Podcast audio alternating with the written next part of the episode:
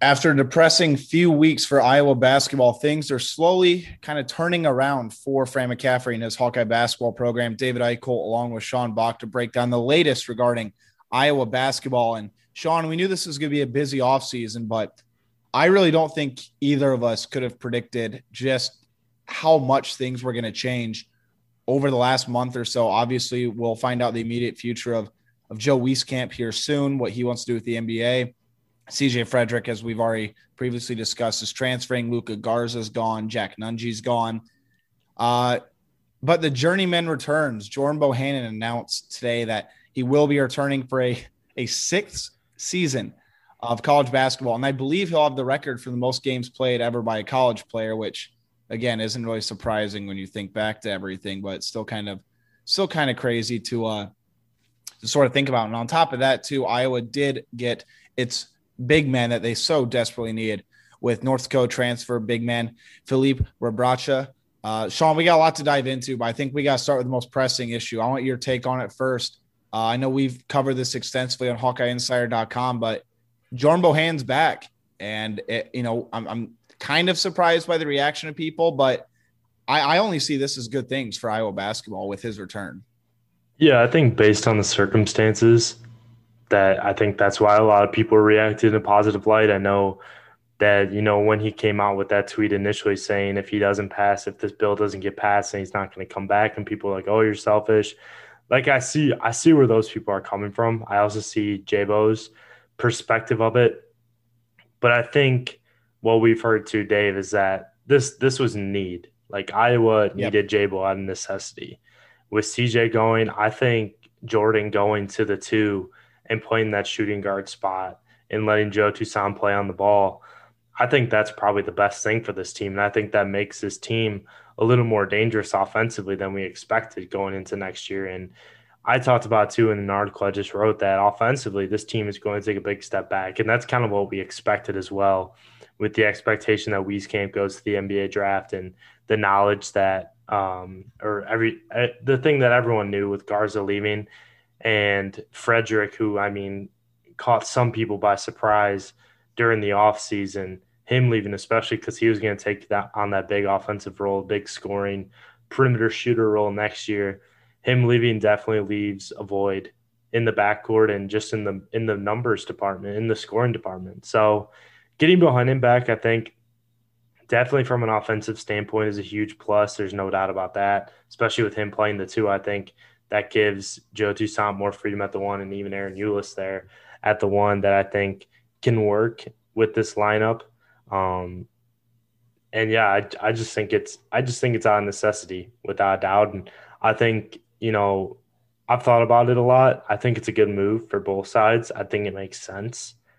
But I could see where some of the backlash I, I've I've just been going back and forth on it. Like I could see where some of the backlash is, but I could see like how this could be good. Here's what I'll say. Fran McCaffery does not take Jordan Bohannon back from this standpoint. If CJ say it, it's here's the thing, let me rewind. It's a perfect combination of things that brought Jordan Bohannon back for a sixth year.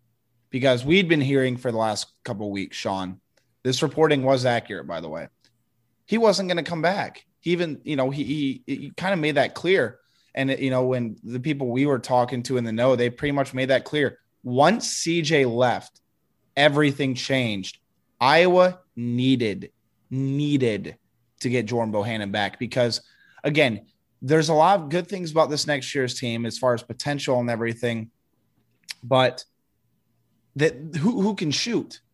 I mean, Sean, you look down the list. Who's the best shooter? Keegan Murray from deep, Payton Sandfort, Patrick McCaffery. I mean, because that that's sort of my thing too. And if Jordan was coming back to play the one, I think I'd have a real hard time seeing Ahron Ulis and Joe Toussaint stay. Okay. I mean, I, I and I, I wouldn't I don't think anybody would blame either one of them if they elected to move on. But with Jordan playing the two, he's going to be the more uh, focal point of this offense, along with Rebraca, along with Keegan Murray. I think this is a very, very good move. And the whole selfish thing really doesn't make sense to me. Think about this Jordan didn't have to come back. He he didn't. He, he's given five years this program. He played injured through four of them. If you think about it, with the shoulder uh, injury that he had last offseason, with the two hip surgeries, with plantar fasciitis his sophomore year, he's played through injuries. He had no reason to come back other than why wouldn't you come back for another year of college basketball? You, you know, everybody talks about college is the best best years of your life. Why wouldn't you exercise as much eligibility as you can? I believe his brother uh, Matt Bohannon on I think it was the on Iowa podcast with with Michael Oss when they had all the Bohannon brothers together. He said, "Yeah, I would have gone back if I thinking back now if I had another year. Why wouldn't Jordan come back? It's fun."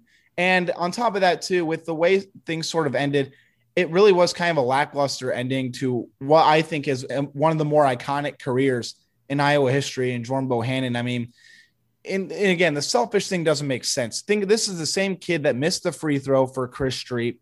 This is the same kid who who's done so much charitable work. This is the same kid who's been outspoken uh, about numerous issues. Uh, Tater Tough. Uh, I mean, you could just really go down the list of things Jordan Bohan's done. So again, from that standpoint, he didn't have to come back, but he also has every right to be selfish to come back. He it's his eligibility, it's his career. Who cares what everyone says? And on top of that, too, and this is the last point I really want to make about this, Sean.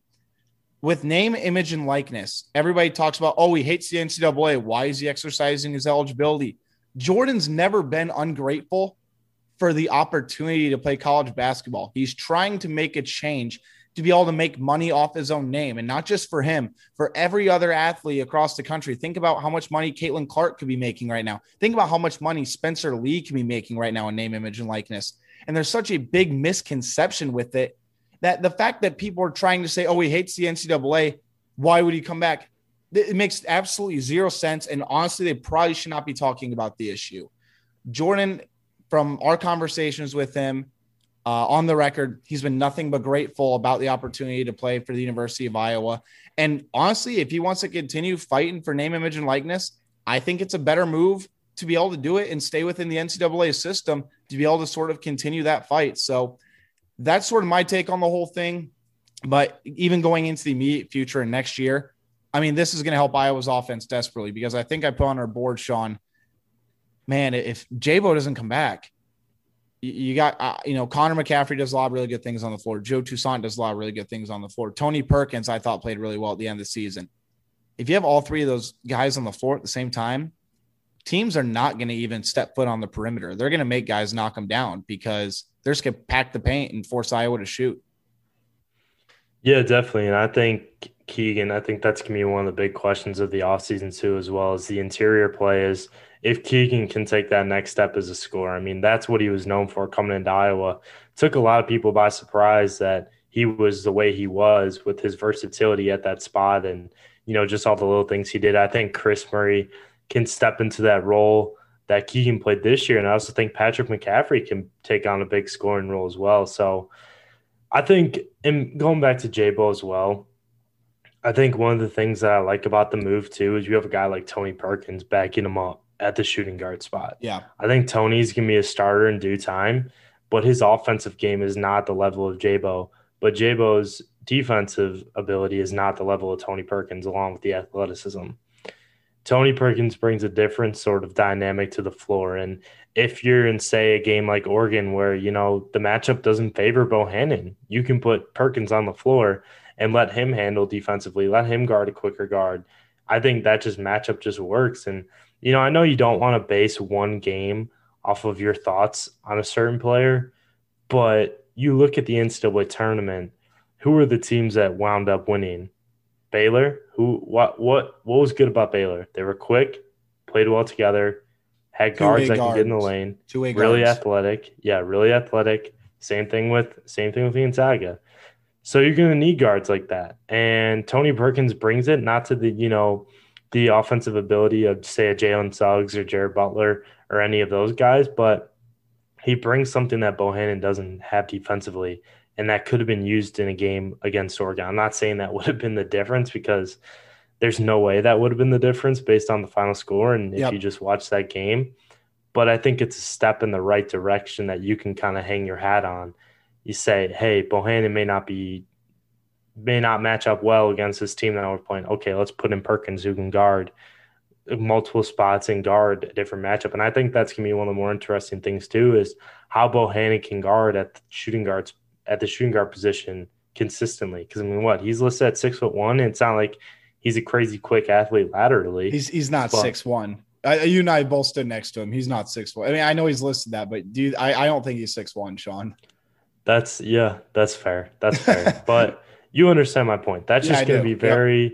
That's going to be a very small backcourt, and the defensive upside for Bohannon's going to be limited. And I just don't.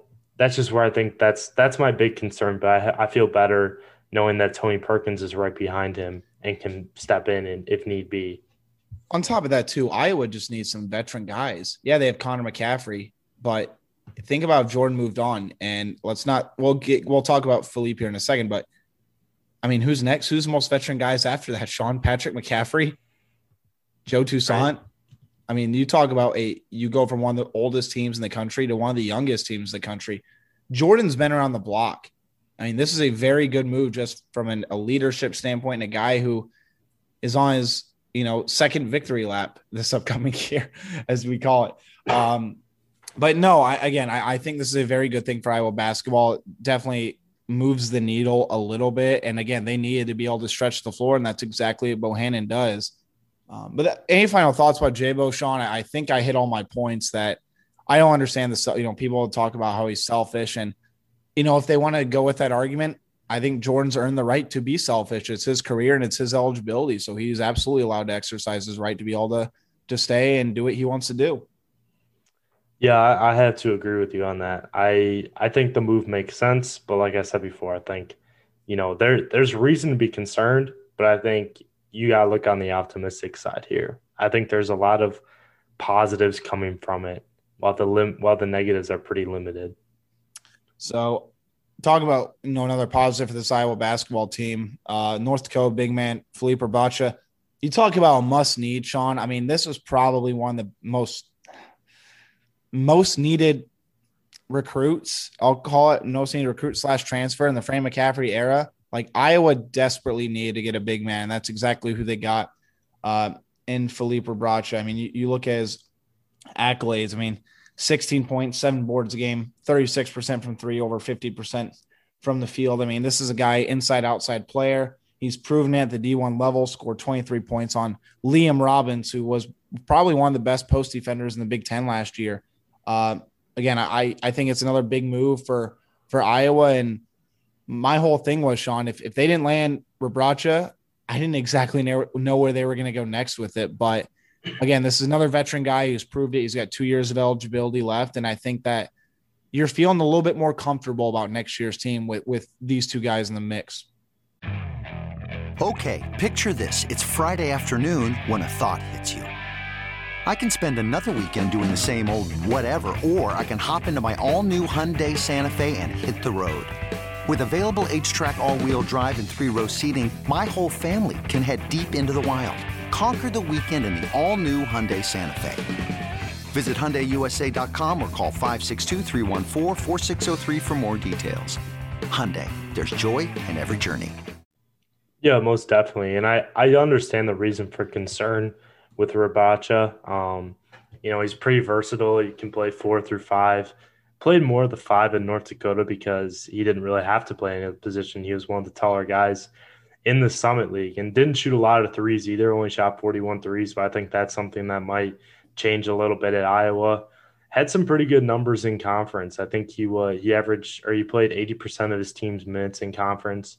Had was was involved in um, 29.3 of possessions with that meaning like shots and um, passing, rebounding, stuff like that. Had a pretty good offensive overall offensive rating, offensive rebounding rating. Um, drew a lot of fouls as well. Got to the free throw line often. Wasn't overly consistent from the free throw line, but I think that's an area he can improve. But yeah, you said Dave. This was this was a vital pickup. Came down to the wire. Minnesota, Iowa. Iowa was able to sell him on, hey, you can come in and replace Luka Garza and that that's appealing to anyone, especially with the success that Luka Garza had. I'm not gonna I'm not gonna sit here and say, yeah, Rebraca is going to have the next level impact of um, Luka Garza. Like he's gonna average 18 or he's to average 16 and 8 like he did North Dakota last year. No, that's I don't think that's going to happen. I think a more reasonable stat line is probably 13 and 7, 12 and 7. You know, I could be wrong on that, but I just think that's where the that's where the wins are taking me right now. Just because you look at Rebraca's game, he's got to take steps development wise when it comes to physicality. You watch his film and you know, he was a decent finisher around the rim at times, but there was often times where he kind of struggled to get the ball up and he was often get his shots blocked. There were times where even defensively, like he looked like he struggled down low. You know, his perimeter game was really impressive. I, I watched his film for a good um, amount of time this weekend, and I liked what I saw what he did on the perimeter. I liked how he could take guys up the bounce. I love how he can finish above the rim, um, dunk on one foot, run the floor, do a lot of those things that you want to see out of a six foot nine, six foot ten big man but just the interior play is where I'm a little I'm a little fuzzy. I understand the take. Iowa need this one. I think Rebraca is going to have a big role for Iowa. I think this is, like you said, a really really important get for Iowa. But just that interior play is where I'm concerned. And you know, I think this goes back to Riley Mulvey as well, in kind of the similar situation, Jabo and Tony Perkins. I think. I know Riley Mulvey still has a long way to go physically. I know he's really improved in that area too but I think Rebraca gives you that offensive output that you need. But I also think maybe he gives you a little more, little more, let me say, ability defensively. I'm not. I think he's quicker than Garza. I'm not going to say you know he's better than Luka Garza. he's going to have a bigger impact than Luka Garza.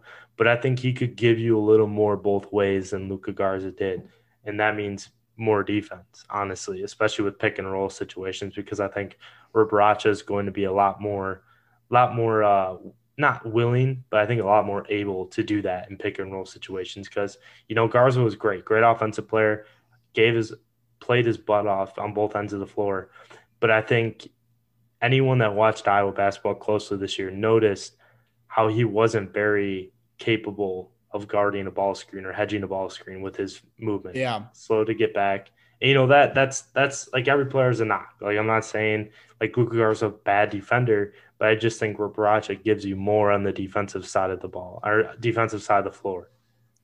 Yeah, and you know, yeah, I mean, I, I agree with that, and I think most people would. And I think again, just to wrap up Luka Garza thing, Luka Garza also played a big impact in, in getting Rebraca. I mean, Garza had a couple conversations with him, uh, gave him his opinion on the program, what he could do, and even after he committed and after he signed, I mean, Garza was you know tweeting at him, celebrating that he was taking over for Luka. So I think you know, you also got to make note of that. But like you said, I, I think Rebraca can give you something different as far as defending a ball screen, but that also helps when you have more athletic guards. When you have Joe T, when you have Tony Perkins on the floor, uh, Keegan Murray, I, I think is going to be a better defender next year as well. And I think he showed a lot, obviously on film this year. Patrick McCaffery needs to take a step forward in that area. I think he showed some really good things. He flashed at times defensively last year. He's got to make it more consistently. But I really, even though Iowa fans know these players, Sean. I think that the style of next year's team is going to absolutely surprise everybody. And just as far as the makeup, what the strengths and what the weaknesses are, just because I think it's going to be so different compared to everything else that that they've been accustomed to seeing over the past couple of years. I think they're going to take a. I mean, people might might might overreact to what I'm about to say here, but I think you'll understand where I'm going with this, Sean. I think they're going to take a big step back offensively. And that's nothing against Fran McCaffery's system. That's nothing against the talent. But that was just how historic last year's Iowa's offense was. And the reality is, Iowa right now does not have the shooters to be able to be that same sort of team.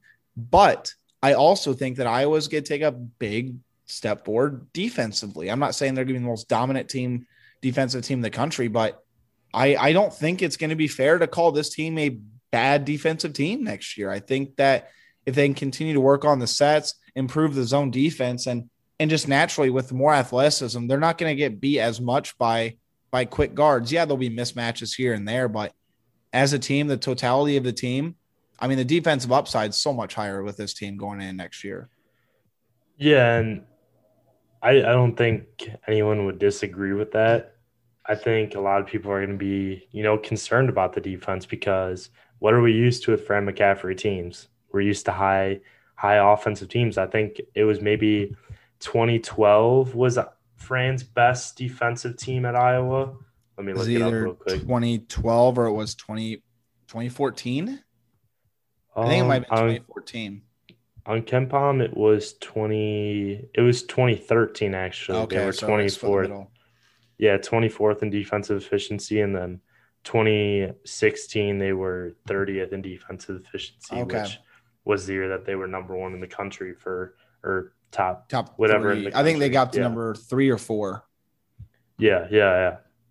So they, yeah, it's going to be a little bit of different look, and you know they had guys like Jarrod Uthoff on that other team, um, Mike Gesell, those guys, Peter Jok, those guys that could put that could put the ball in the bucket when they needed to, and I think that's gonna be one of the big questions this year. Because I mean, you lose at the top of my head, it's five, four, four of your five leading scores from last year, five of the six. No, well, Bohannon coming back, so you lose Garza. That's 24 points per game. You lose Fredrick, who I know struggled to end the year, but he was putting up double digit, double digit numbers before he got hurt. Yep. You have Wieskamp, who was putting up 15 points a game.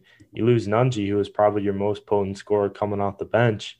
So that's a lot of guys that you have to replace that could go get you a bucket. And the past two years, we've seen Garza be the guy where Iowa can just look to him to get the ball inside, and you know they have a basket right there. So who's gonna who's gonna be able to get you a bucket on this team? I think Keegan Murray is an option eventually. I like I said before, a lot of people forget that his best his best ability on offense was his shooting and scoring before he came to Iowa. Mm-hmm. Rebraca, I think maybe he could be the guy eventually. I think J- Jordan Bohannon obviously makes a lot of sense, but I think he's more like he can give you that on the perimeter. But I mean, outside of those three, that's where I'm kind of like, ah, like who can? Did who did, did you, throw? Did you throw Patrick in there? I did, but yeah, my thing is I just don't know if he's ready to take on that big score. I, I wrote I wrote my thing that he can maybe average if he can average like 8 to 10, 10 to 12 points this year, that would be a huge step up. Yeah. But I just I think 8 to 10 or 7 to 9 is more realistic. Yeah, and I don't disagree with that. The thing I'll say, Patrick's gonna be an interesting case because obviously number 1, how many minutes can he play? I mean, we, we saw him last year. It's not like by the way, I think everybody knows this. I just want to say it again just in case. It's not about his conditioning, it's about just the the health repercussions of, you know, you know, surviving uh cancer when he was 14 years old. So he's really battled back strong for that. He's put on weight. He's put a lot of work to be able to do that.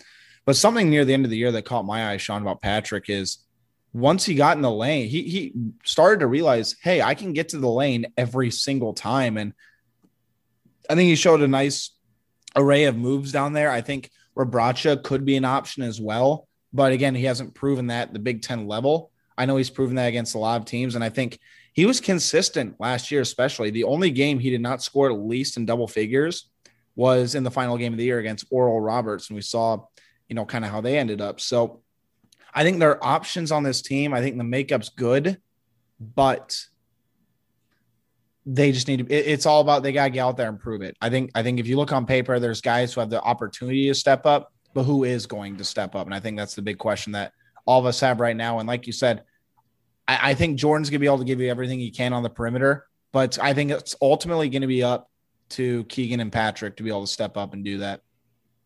Without a doubt, and I I included more in my uh my piece. I'm not going to say that he's going to be a double digit point scorer, but I think another option off the bench potentially is Payton Sandfort, which is a way that he can spread the floor. I'm not going to say he's going to play 15 minutes a game. I think you can get him in the game eight to 10 minutes and see if he can hit a three or two and give your team a little bit of momentum. If he can do that, then an average like five or six points a game playing that limited time, I think that's that's that's encouraging. Now it's not nothing huge, but you know it's something. And this team is going to need all the offensive guys they can get, all the offensive scoring they can get, because while it's not going to be the same level offensively, we don't we don't really don't know about defense yet. I think there's potential to be a lot better defensive team, but we just don't know, you know? No, it's going to be a long offseason speculating that. But any final note, Sean? I think we've kind of covered the basis of the positive news, but I'll say this as opposed to what 10 days ago, this, the, you know, it's looking more up than down uh, because it was looking, I don't want to say pretty bad 10 days ago, but it was not, it was, it was not looking good for next season just based on everything they, they've lost. But I think, you know, I think Fran McCaffery and them, I don't think they're done. I still think they need to be able to add one more piece to the puzzle. But I think that after losing as much as they have, I, I think they've done at least a good job responding that it, next year is going to be interesting regardless. That's that's all I can really say. I think the pieces are there, but it's about who can step up and take their game to the next level. Yeah, I think this team could be a seven or eight seed in the NCAA tournament, but I could also see them not making the NCAA tournament or making the NIT. I could see it going both ways, honestly. Yeah. So, well, I mean, we'll obviously have plenty of time to talk about this. We'll be back in a few days, obviously, with the spring game finally coming up, where the Iowa men's basketball team and the Iowa women's basketball team will be recognized after the practice. Luka Garza will be back uh, in Kinnick to get probably the most over uh, overdue ovation uh, in a long time, maybe in the history of Iowa athletics, uh, just because he didn't have fans all year. And Caitlin Clark will be able to get recognized in front of fans for the first time. So that should be interesting as well. Again, Swarmcast, David Eickholt, Sean Bach. We'll have NFL draft coverage, uh, plenty more about the spring game, Iowa basketball, recruiting, and everything else. HawkeyeInsider.com. Be sure to follow us at David Eickholt, at SBach247, at Hawkeyes on 247. Until then, we'll talk to you in a few days when we break down everything Iowa Hawkeye football going in the spring game. Thanks. You can now relive the best moments of the UEFA Champions League 24 7. The UEFA Champions League channel is a new 24 hour streaming channel serving non stop goals, highlights, and full match replays from the world's most prestigious club competition. Reminisce on your favorite moments, legendary players, and brilliant goals with the UEFA Champions League channel, streaming around the clock on Pluto TV and the CBS Sports app.